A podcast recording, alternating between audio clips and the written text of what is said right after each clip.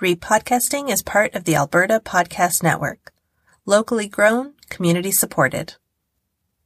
Have you ever watched a movie and wondered why they cast that woman or that guy? Well, here's our chance to give it a try. We're repodcasting. Hello, and welcome to another episode of Repodcasting. Today is a special bonus episode. We are interviewing Calgarian filmmaker Berkley Brady. Welcome, Berkley. Hello, thank you so much for having me. Thank you for doing this. I'm really excited. Yeah. Berkley is coming to us from the recently finished film Dark Nature, and uh, we're going to be playing Dark Nature at the Calgary International Film Festival. We're so excited about that. So before we begin, um, I actually wanted to kind of go back to your origins. Okay. So, how did you decide you wanted to work in film? Where did that come oh, about? It's a good question. I think it came from actually writer's block. I did a degree in creative writing at the University of Victoria, which um, I really struggled through and actually totally killed my love of writing and joy of writing. So I oh, was no. just like depressed and in my early 20s in Victoria, staring on like a rainy day at an empty page and just thinking like, is this going to be my whole life just alone in a room writing? There must be another way to tell stories. And so I actually just started doing a lot of illustration and photography and people started responding to that by just asking me to do like posters or CD designs or things like that. And through that, I got a job when I graduated through actually a telefilm initiative that was meant to develop producing talent. Okay. So yeah, that was really amazing actually. So it's really cool actually how to see how much telefilm has actually nurtured my career. Um, it's, it's, amazing. Yeah, humbling. I'm very grateful to them. But um, so I started just as an assistant for a documentary company. Oh. Yeah. So that's where I learned editing, editing on the Avid at that time. It was very different. This was like 2006 or 7 and then I moved to Toronto and kept working as an assistant for different filmmakers and basically just being like a broke artist, um, living with my friends in like a loft apartment with no sound privacy. No. yeah. I was going to say like, oh, living with your friends in Toronto seems fun, but then the no privacy part. we were young, you know, we still, we are still like, this is fine. And, and looking back, it was really, um, creative time. I learned a lot. Um, one of my roommates, her name is Erin Robinson, and she's an incredible poet, writer, and modern dancer. So I just learned so much from her, and oh. yeah, so it's great to just um, and the stuff she's doing now is equally inspiring. So, and then after that point, I started thinking, okay, like film is a option, but it still felt so intimidating, and I don't think I ever really thought like, what is a director, or that I could be one. I really just didn't at that time it wasn't really on the table. It yeah. seemed just so unattainable. Right. Yeah. And then I started dating a musician, a guy who was from the States. And so we started just going to different places in the States, including New York. And I realized, oh, it's not like I don't have to be intimidated of it here. And oh, there's a really good film school here. And, ah. you know, and then LA and there's some good ones here. So I applied to a couple different film programs for the MFA and then ended up going to Columbia. And then that was the point at which it's like, just time wise and financially, it's like I'm getting married to film. right, right. Oh, yeah, so it's cool. a big investment, like for anyone at any grad program. Yeah, I yeah. Bet. So it was just like I, you, you really, it was like jumping off a cliff. It was like there's no going back. I could just ruin my whole life, or I could live my dream. Like it's going to be one or the other. Yeah, and yeah. I'm gonna accept that. Well, it sounds like you're very creative in general. I mean, you were writing and then you were drawing and photography and film. Like it's all creative endeavors. So that's really impressive that, oh. you know, you've managed to continue in a field that requires you to be creative. Yeah, yeah. Thank you. I think it's a good thing. And I think a lot of artists have sort of a reason why they got that way. I'd say probably for me it was growing up just with my parents outside of Edmonton on an acreage. I just was my own friend with my dog probably for okay. the first five years of my life. I had like some little friends, sure. but we lived in a pretty remote area and um, I spent a lot of time just in nature. Mm. And I mm. think that that is really great for your brain and making up stories. And yeah, it always just, stories were always something that I was surrounded by and that I really loved hearing and reading. And um, then was like, oh, I can do it too. Like, I didn't actually really think about it. Okay. Yeah, it just kind of was like, guys, I'm writing a story. I'm putting on a play. Sit down. What? like, oh no. oh, that's fantastic. Yeah. Okay, well, I was going to ask if you always wanted to direct, but you've already answered that. yeah, no, it's a good question. I think like it's funny being on set too because you know even on this one, there's a lot of people in the crew who are like, "Well, I want to direct," and it's like, do people, even myself, did I have any idea what directing really meant? I think that's maybe an interesting. I like concept of what is the job really Yeah. and what's expected of you and it, it is actually like this is great coming to the podcast and getting to go around with the film and there's so many amazing parts but there's so much about it that i'm like who would ever want to do this oh, well.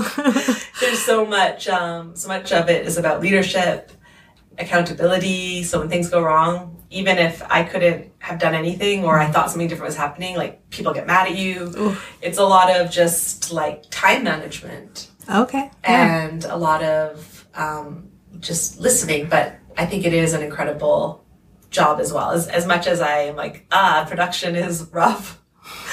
Post production's awesome, and I like pre production and development. yeah. okay, that's interesting.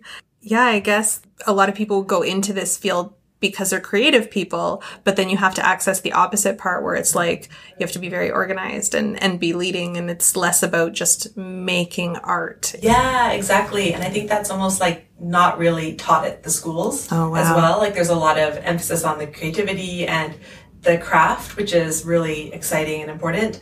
But if one of my favorite things is doing my shot lists and collecting references and images and almost mood boards for different scenes of the film. And I'm alone in my little office, just, you know, with music on or I have a aromatherapy. Like I'm like, this is heaven. And that is the opposite environment. Like the introvert in me that is does the actual creative work mm-hmm. is just horrified by like and so really like I'm so tired like during production. Wow. Because it's like you're you really don't get any time to there's zero balance. Oh, yeah. Yeah, especially in indie film. It, it was like 16 hour days for me for six weeks with no day off. Boy. Yeah, so we had weekends off, but you're like putting up fires or t- doing the script, making corrections. So it's just, I think it's, um, yeah, it's very much the opposite of that like arty kind of creative thing, and both are part of it. Right. That's so interesting that it's also not taught or emphasized in film school. Yeah, yeah. Especially the leadership, I think, aspect because, um, and I think it, it's interesting to see. I think some people are just natural leaders, Mm-hmm. um, and some people are think that they are, and they're just bosses or they're bossy. Sure. sometimes you have to be bossy. And then I think it's always interesting being a woman because we don't have that many role models for just like positive assertion. Mm-hmm. And you, there's people who just simply don't want to be told what to do from a woman. They just don't Yeah. and you, Ugh. you can feel it. But then there's people who probably don't want that from a man either, and they probably feel that. So Yeah. it's, it's like just getting those um, role models. I think we're still. I can think of like two females that I saw directing with big responsibility, and I really I remember watching them and just being like, "Whoa, okay, how did she deal with that actor, um, sort of challenging her, or how did?" Because it, there's just a different sometimes approach that people expect or that you have to work around. Wow. Yeah. That throws an extra wrench into the plan. it does. It's a little it's a little extra challenge, but I think um, yeah, there's probably things too that it's just it's just the personalities and the mix that you're going to have on each set of personalities is always different. So I think that's Yeah, what's different about like other businesses. You know, you might get to go. You don't have like HR and work where you go Yeah. every day and. You have established it's like this project's this pe- people, this project's those people. Mm-hmm. Yeah. Yeah, wow. Well, uh, I'll talk a little bit about Dark Nature without spoiling Okay, anything. yes. It's hard to do that. I know. Um, so it's about a therapy group that goes on a camping retreat in the Canadian Rockies where they face a threat more terrifying than the monsters of their past. Yes. yes. And so it is classified as a horror film. Yeah. And so is horror a genre that you gravitate towards? That, like, what kind of horror movies have inspired you? Oh, that's a great question. I definitely have always loved The Exorcist. I think that's definitely one of the best movies just ever. And um, I love The Descent. This is many ways just like my low budget homage to The Descent.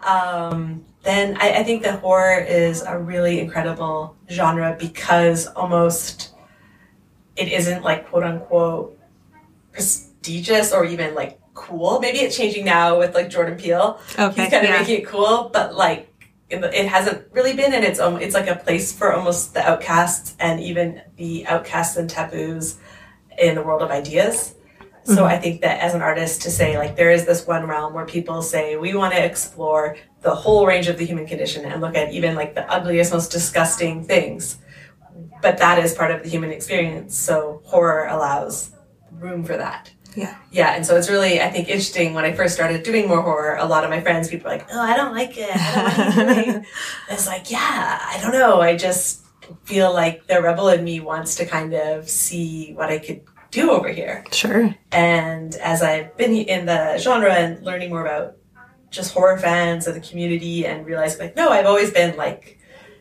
really interested in horror. And I love that there is a community and people are really passionate, and I love being a part of it. Oh, cool. Yeah. I have to admit, I'm one of those chickens who like avoided horror for a very long time. And just in the past couple of years, I've been kind of forcing myself. I still haven't seen The Exorcist, which is just a crime. Oh my gosh. Yeah. you will love it. Yeah, I'm Yes. sure. Yeah. Yeah. Well, because what's been surprising for me is that so many, or let's say, the good horror films Yeah. tend to speak to so much more than just what you're seeing. And, you know, they're very much like a metaphor for something in society. And I think that in Dark Nature, too, like you manage to weave this horror tale into also talking about trauma, Yeah. which is really cool. Really well done. Thank you. Thank you. Yeah. Yeah, it is cool. And I think too, just in, I was thinking about how, and it's funny too, because even now I feel like, oh, these ideas are almost like two or three years old. Like the culture and the zeitgeist is moving so fast. Oh, okay. From the time we like write a script and get it through development oh, to Oh, wow. actually make the film, it's like, I, I think the idea about trauma, it's, I think even as culture four or five years ago, it was still like, wait, what's that about? How do you talk about that? Now it's almost like, oh man, another like female empowerment stalking movie or something. Like, Oh, you know, like people are like, we get it now. Like, what's next? And I hope that what's still working in the film is that we can talk about trauma and people can talk about um, sort of understanding their trauma, but this movie takes off from that point of already having trauma, as opposed where like a lot of horror films, I feel like leave with a very traumatized group of people. Okay. This yeah. one's like these people, yeah, they already are. They're working on it, and that doesn't mean it's going to stop. So it's like for for me when I was this last year, it's like COVID was this trauma that we've all gone through, and then it's like the war in Ukraine, and now there's like Roe v. Wade not happening, and it's just like oh, it doesn't matter like what you're working on, like the world's going to keep just throwing things at you, and that's life. Yeah. Yeah, Yeah. for sure, man. life is uh, life these days. yeah, yeah. And it's like, you know, the environment, like the things we actually are facing are so enormous. Yeah. And like, what do we, how do we live with that? And so I think this is, in this, in this story, I just, for me, that's like a met- the metaphor that's kind of there. It's like, how do you live with these difficult things? And for these characters, it's these specific things, but Yeah. it's meant as a metaphor. Well, as I mentioned, the film is in the Canadian Rockies.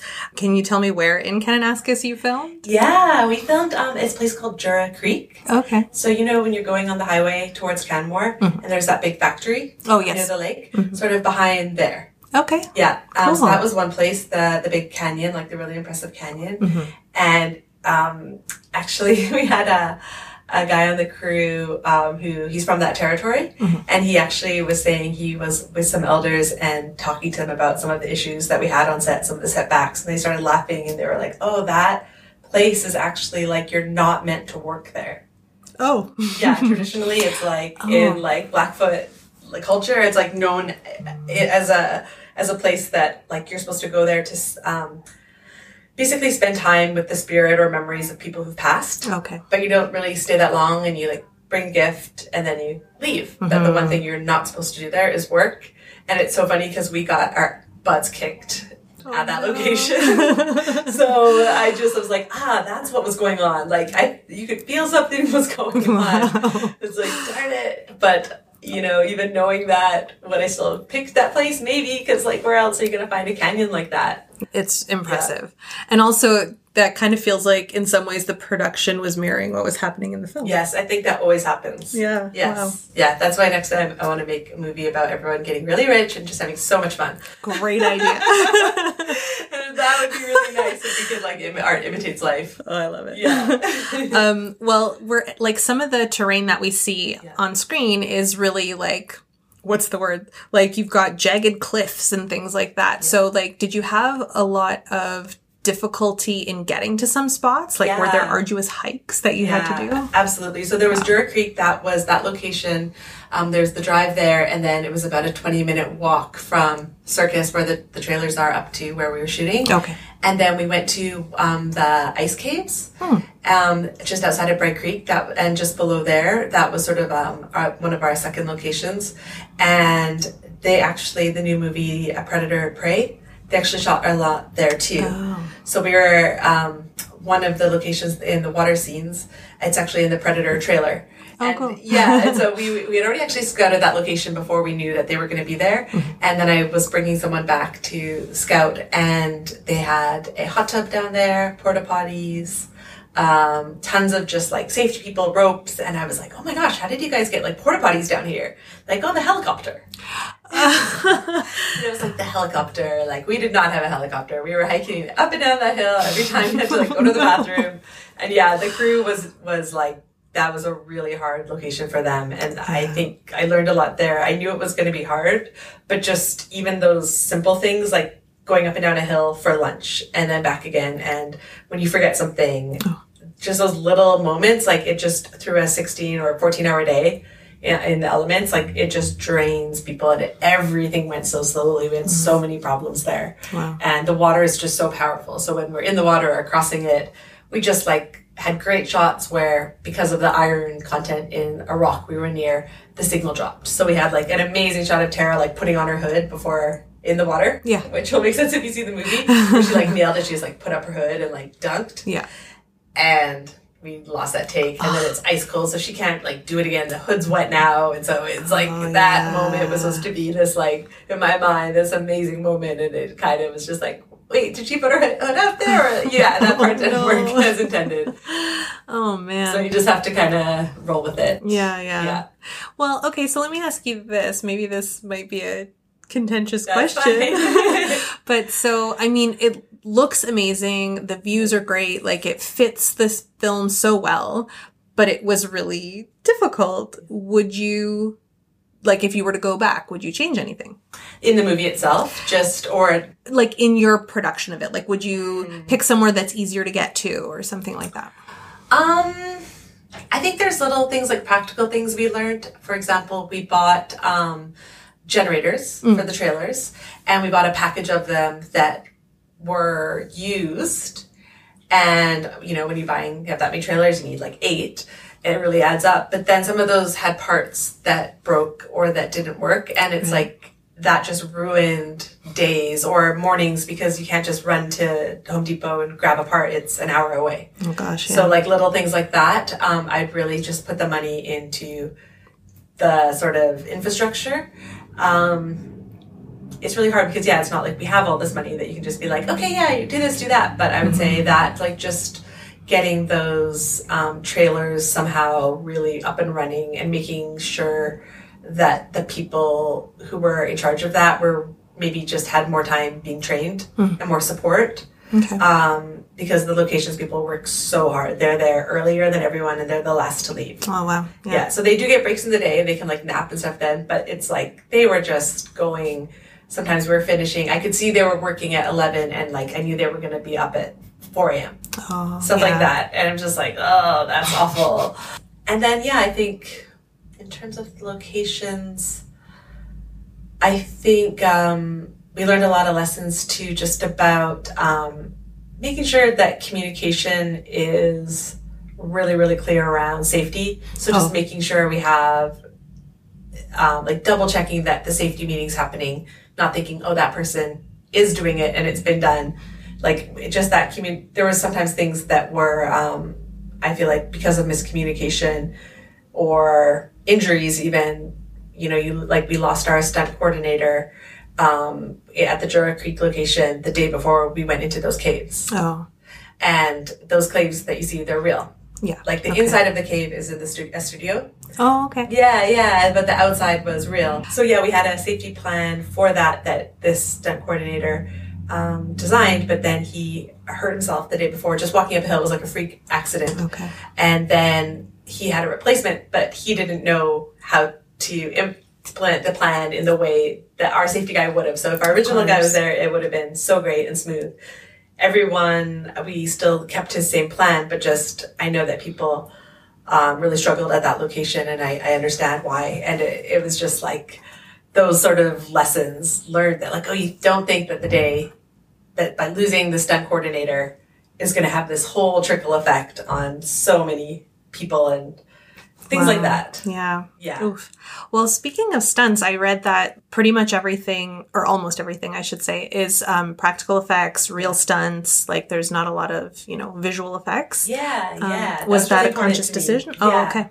Yeah, absolutely. I just thought like CGI, I still feel like for the most part it looks different and just has a different feel. hmm And I just thought like there's a lot of horror sort of tricks and ways you can work with practicals that actually I think are more powerful. Mhm. So we really want to do that and we spent a lot of money on blood. Oh, Yeah, big blood. right, right. That Not real sense. Okay, cool. Well, can you tell me a little bit about the film's score by the local band Ghostkeeper? Yeah, so we're so happy with the score. Um, and we really, um, was thanks to Mike Peterson, my producer, who connected me with them. I'd heard of Ghostkeeper and knew they were Métis as well. That was really exciting to me.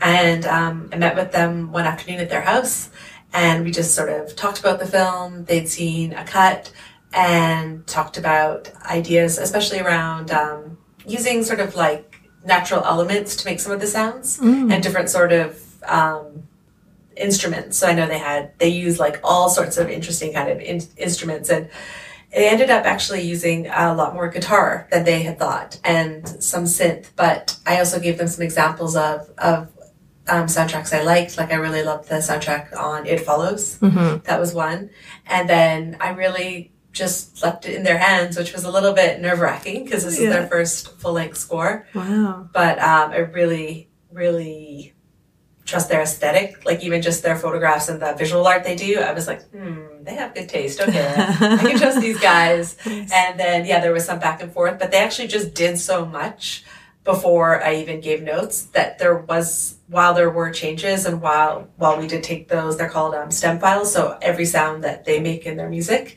goes on a different line of a track. So Okay. you can kind of like remove things Oh. and and you take something and use it again in the actual sound design, Mhm. which was really great. So then once they had, they, but they really did just create the sound. It really was of their of their total artistry and creation. That's cool. Yeah, Yeah. it matches the movie so perfectly. Yeah, they're really good. I think they're kind of like unnorm, like unnatural, not unnaturally, like very naturally, but like they're they're kind of geniuses. Oh, yeah. Yeah.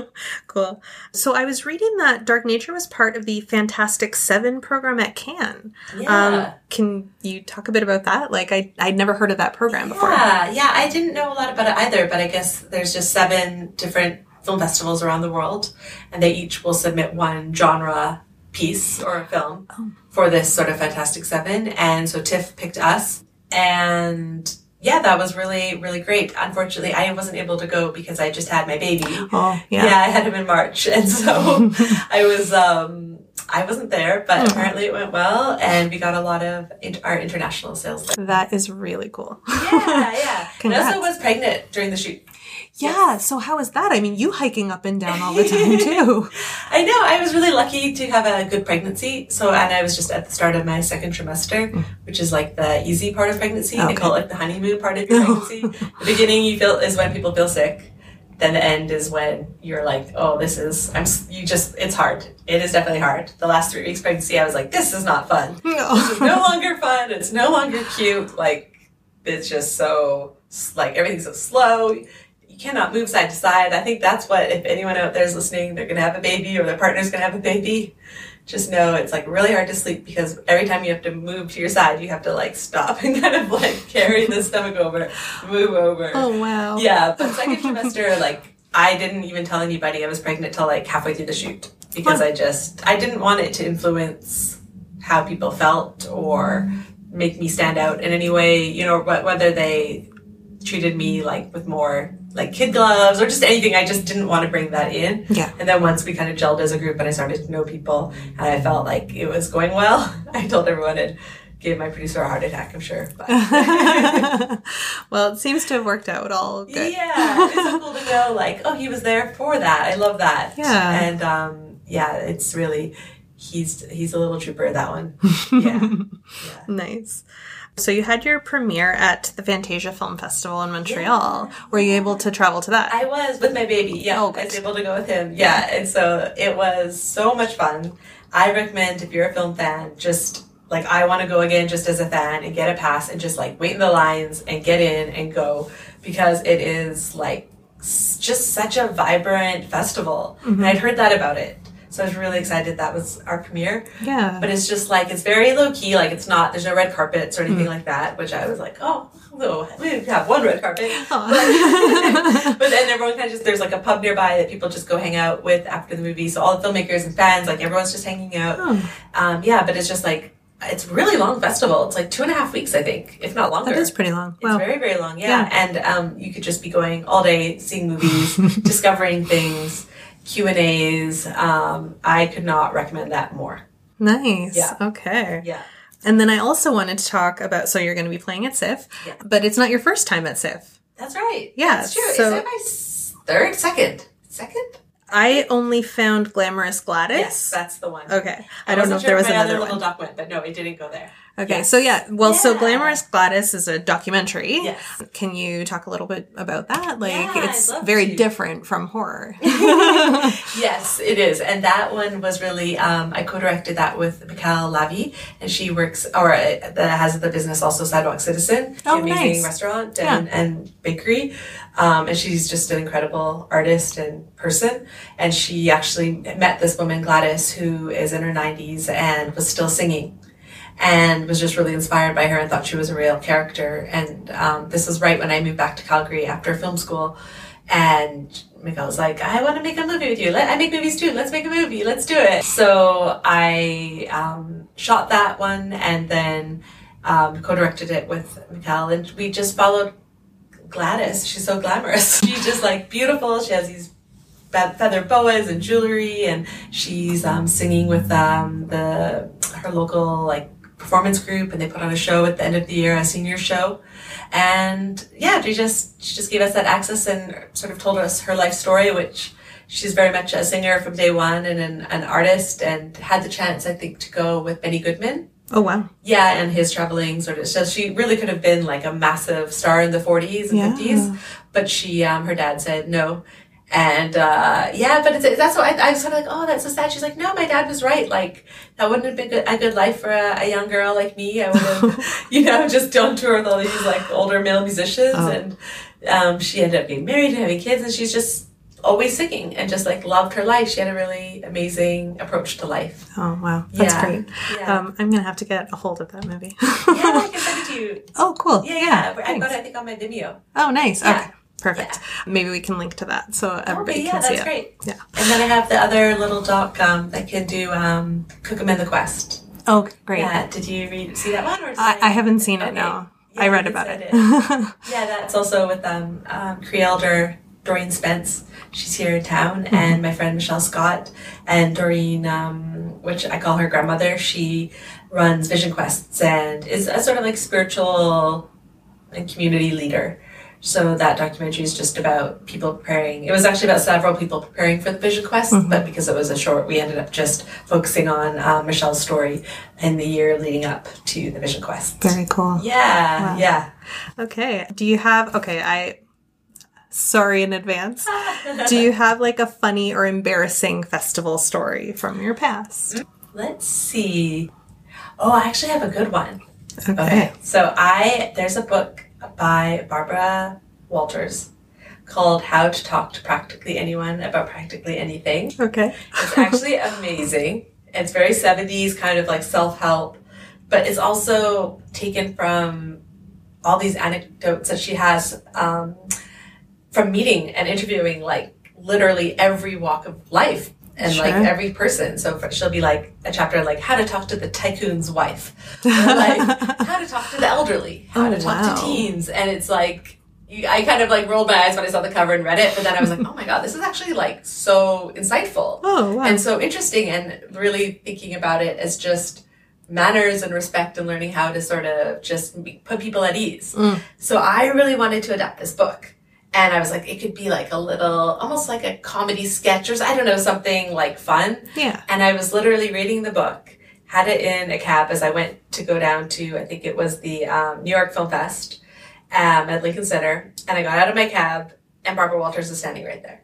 Oh, And I had okay. her book in my hand. That's amazing. Yeah, I was like, Barbara Walters. Oh my god, hi. And she was like, oh, and she had a friend with her. She's like, oh god, like some like groupie who's like following Barbara. And I was Oh like, no, I just got in the cab. I was like, Barbara, I have your book. And I showed it to her and she kind of was like, what? And then she looked at it and she saw the cover and her face like totally changed. She was like, oh, that one, yeah. I was like, I love this book. I want to adapt it. And then her friend came and was kind of like, we, we need to go. Oh, they no. just like left. I was like, wow, what are the odds? Yeah, that's a wild coincidence. It's just in New York, like crazy things happen in New York. Celebrity sightings, you see those celebrities, they're out there. oh, wow. Yeah. I saw Ryan Gosling at the spray tan place. Okay. Yeah, I got a spray tan. And so does he? Groupon. Eh, yeah, he was going in for a spray tan. yes, he was. So he had the Ooh. bleached blonde hair. Yeah. I saw Gwyneth Paltrow at the playground. Who else did I see? I was like, I know I'm gonna run into Be- like Beyonce and Jay Z, but I, I never did. Oh, Yeah.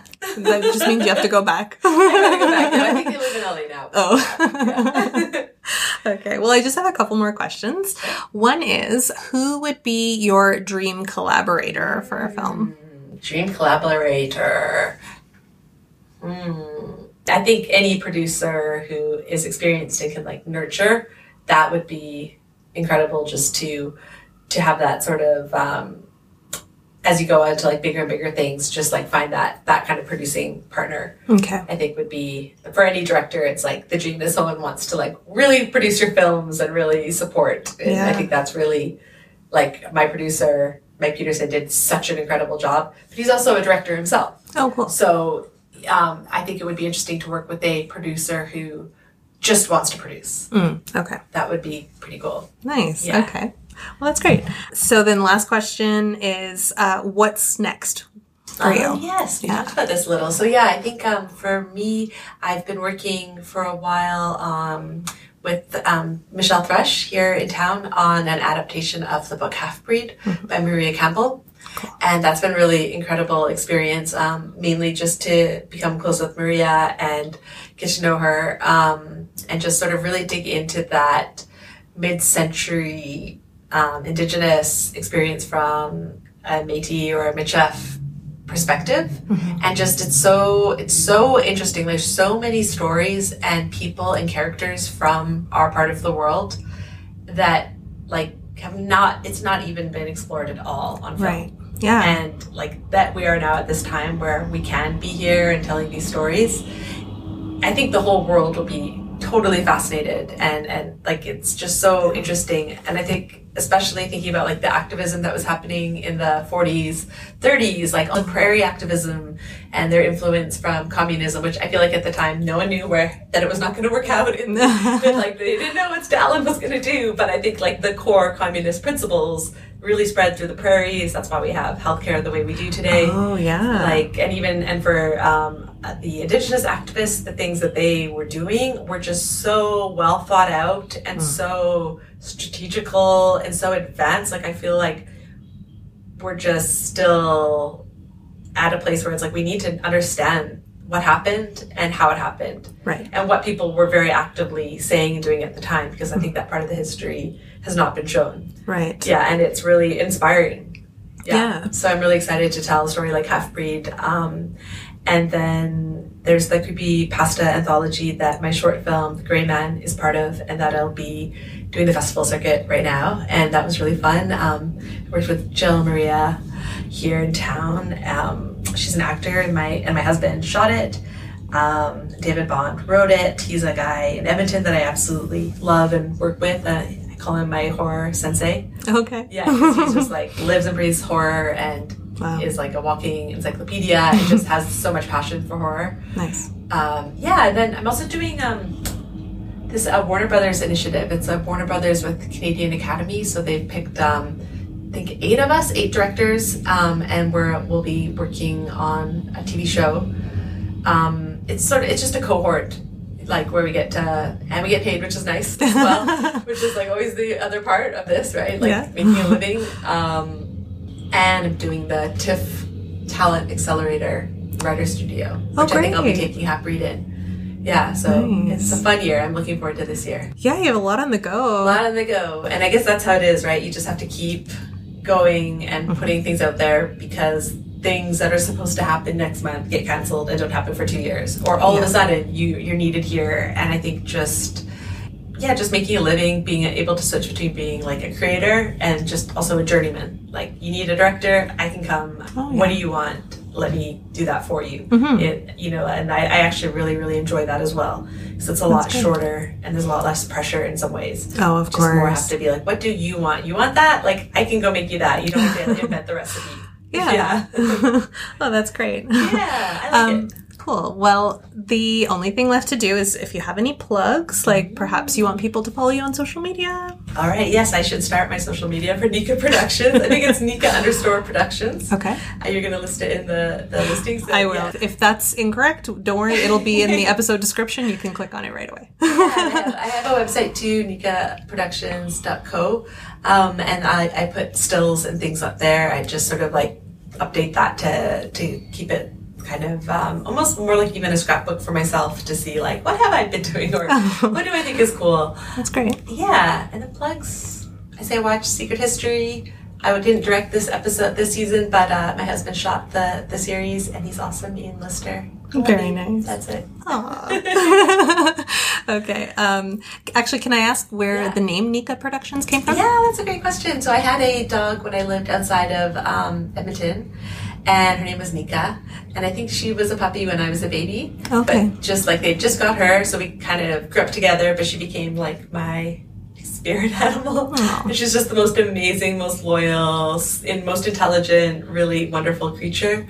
And so um, I always just I think of her, and I just I have a great feeling and. Um, then I got the artist um, Hallie Finney, who is in Edmonton. She did my logo and some drawings around just my memories of Nika and, and the the old acreage, and so that's that's that. Lovely. Well, I'm glad I asked. Yeah, me too. um, well, Berkley, thank you so much for joining me today. I really appreciate it. Thank you so much. Yeah, and um, be sure to check out Dark Nature on the festival circuit, um, and I'm sure it will come out wide release hopefully soon. Yeah, it will also once. Um, I'm not sure what our sales will be for um, the U.S., but it will be on Super Channel. We did a pre-sale with them, so in Canada and Super Channel, um, definitely by the spring. Oh, very cool. Okay, well yeah. then check it out on Super Channel. Thank you. Thank you. This episode of Repodcasting is brought to you by Alberta Blue Cross. Even if you're a busy business owner with more meetings than hours in a day, you are calm and collected when your group benefit plan is taken care of by Alberta Blue Cross. Your employees can manage their own health, dental, life, and disability coverage online, anytime, on any device, making it easier for them and for you. To learn more and explore your options, head to ab.bluecross.ca. Welcome to Super Typical Megabank. How can we disappoint you today? Hi, I'd like to open an account. May I pressure you into considering a pro disadvantage, high regret, impersonal, everyday inconvenient savings plan with added compounded confusion at no additional discount or apology? It's one of our top disappointers. I feel so. Disappointed?